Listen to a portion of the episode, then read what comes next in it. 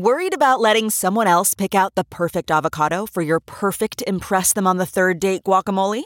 Well, good thing Instacart shoppers are as picky as you are. They find ripe avocados like it's their guac on the line. They are milk expiration date detectives. They bag eggs like the 12 precious pieces of cargo they are. So let Instacart shoppers overthink your groceries so that you can overthink what you'll wear on that third date.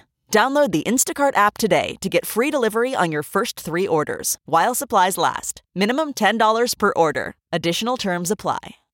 A doctor is now accused of drugging and sexually assaulting multiple women he met on dating apps. Criminal defense attorney Kathleen Bogenschutz comes on to get into the details of the state's case and a potential defense.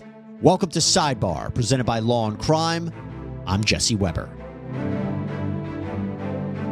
We have to talk about the story of Dr. Stephen Matthews. Okay, so he's a 35 year old cardiologist out of Colorado, and he is accused of drugging and sexually abusing multiple women that he met on dating apps. I'm going to give you a timeline of this. So, back in March, Matthews was charged with three counts of sexual assault of a woman he met on Hinge, which is a popular dating app. And she claims after a brunch where the two drank, they went back to his place, they hung out in his hot tub, and then she blacks out. She doesn't remember what happened. She comes to about 10 hours later with hickeys on her chest and doesn't remember having any kind of sexual encounter with him.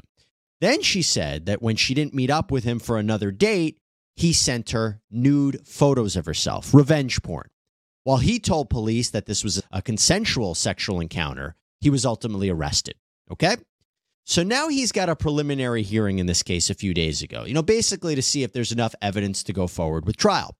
And as he's waiting outside of the courtroom, he is arrested again for now allegedly raping nine more women. And he was hit with 13 more sexual assault charges, ranging from no consent to drugging to the victim being in a helpless condition. So much to talk about here. So let me bring in Kathleen Bogenschutz, criminal defense attorney who's been on the program before. Kathleen, it's great to have you on here. I don't even know where to start first. I'll first start with him being arrested outside of court. Have you ever seen anything like that? Yeah, yeah, I have. So, your viewers who might not be law enforcement or prosecutors or or something in that ilk, I mean, it's really common to arrest somebody outside of court because you know where they're going to be, right? You don't need to track them down. You know they're going to be from uh, be away from any weapons. They've got to go through security, and like there's a date and a time they need to be there. It's a great way to arrest somebody and not put any law enforcement at risk. Well, his attorney said this was nothing more than a public spectacle. He said it's something that they did not have to do. They had him arrested right in the hallway. That was not necessary for public safety or any other reason than to create a public spectacle. What's your comments on that? I mean, eh, they're going to argue what they're going to argue. I always liked to arrest people at court because I knew they had gone through the metal detectors. I knew that wasn't going to be a big scene. I knew that the cops wouldn't have to worry about family members at the house controlling the scene those kinds of things. So, in my opinion, and at least when I was a prosecutor, I used to encourage cops to do that. Now, in this mm. case, it's high mm. profile, so the media was there, which is okay, I'm well, assuming what he's complaining about. Yeah, they, they were yeah. watching him. They were they had the yeah. tape on him, and then his family, I think, was there as well. I want to talk to you about what goes into prosecuting a case like this. Now, some of the victims did seek medical help, and there appears to be documentation after these alleged incidents, which I imagine is going to be a prosecutor's dream. Walk me through what is going to go into prosecuting this man for all of these alleged different crimes. So, the first thing that comes to mind is dates and times because you've got statutes limitations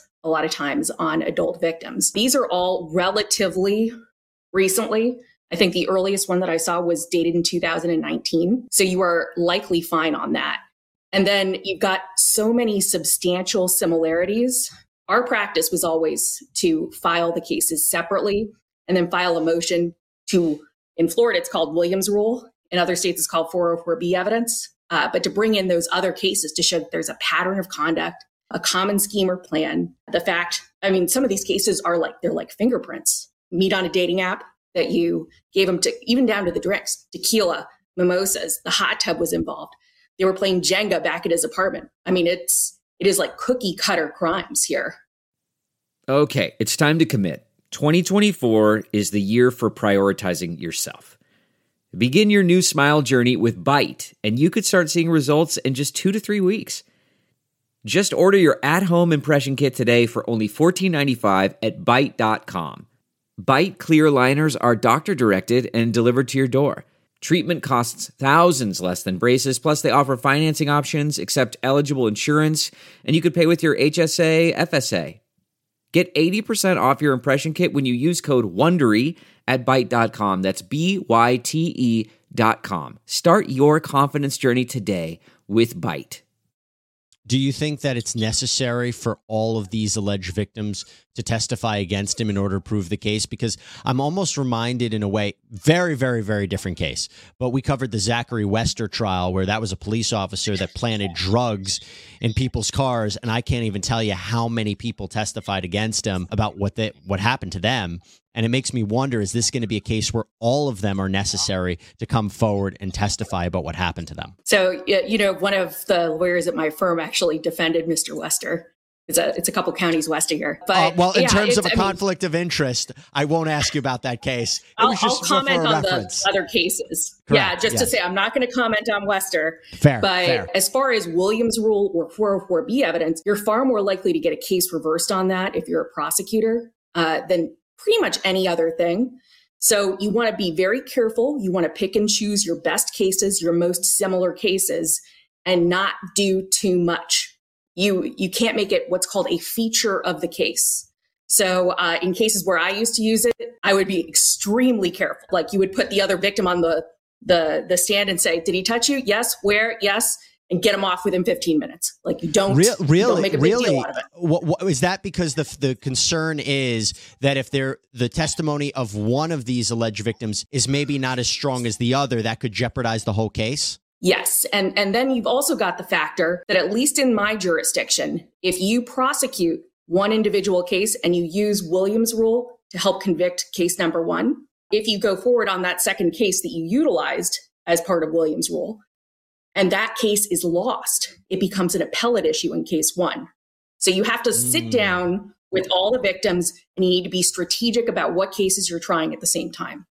So, so you're saying there is a possibility that they won't all try one trial, one jury deciding all of these counts. They might separate them. Yes. That's Okay. that's what I think is the safest thing to do. And I think that you pick your best cases for Williams rule. Um, the fact is that uh, there are a couple of cases where it seems like one of the girls that were young women who was brought over to his apartment suddenly realized that, oh my gosh, this is the same guy that raped my friend three years ago.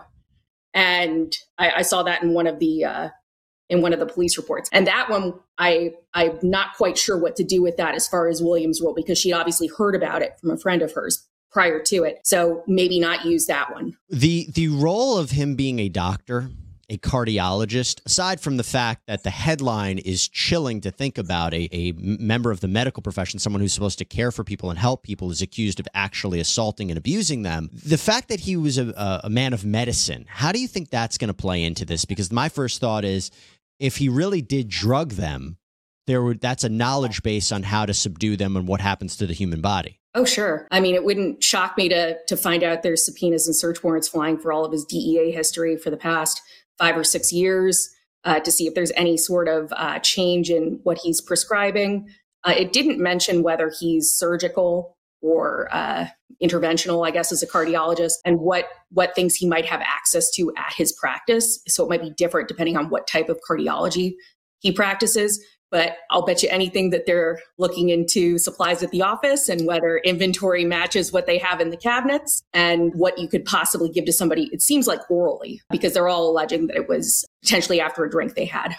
Yeah, ingested. By the way, at the time of this recording, I'll let everybody know he apparently still has his medical license, not facing any kind of discipline act disciplinary action in the medical field. Obviously, he's facing criminal charges.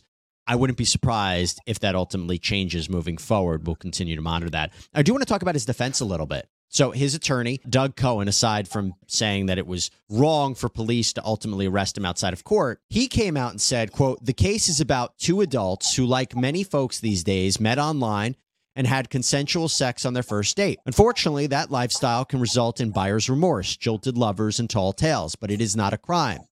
The attorney also said that the government had no forensic medical evidence to prove the accuser was too impaired to consent.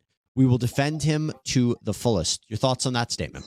Well, I'm assuming he made that statement when there was only one accuser. Because I think that's what it right. sounds like from what you said.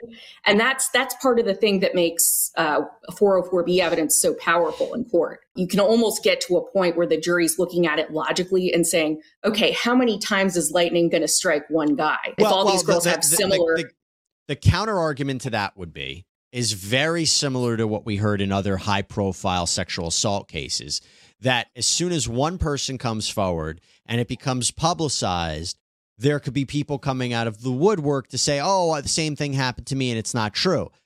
I don't know if that, I mean, that seems like a little bit of a stretch here because it's not like he, um, just a devil's advocate, it's not like he's a major celebrity or a billionaire and everybody's trying to get payouts. I don't understand what the incentive would be for some for one of these victims to come out and say that they were sexually assaulted when they weren't. But I'm just playing devil's advocate about I what a potential defense could be. Well, and and and another thing that you would do, especially if you're going to, you know, that the the media is going to release this story, um, as a prosecutor, as a police officer, as a detective, what you would do is hold back some facts. You wouldn't give them all the facts in this, um, and uh, one would keep all the victims away from each other, so nobody could try to say, well, they all got in a room together while they were waiting to testify and got their story straight. So um, I, I and it's unfortunate for victims who are, uh, have you know common offenders that you can't let them support each other, but you have to protect the case first. Kathleen Bogenschutz, what a case! Thank you so much for coming on. Appreciate you taking the time, and uh, let's continue to follow this and see where it progresses. Appreciate it, Kathleen. Thanks so much for having me. And that's all we have for you here on Sidebar, everybody. Thank you so much for joining us. Please subscribe on Apple Podcasts, Spotify, YouTube, wherever you get your podcasts. I'm Jesse Weber. I'll speak to you next time.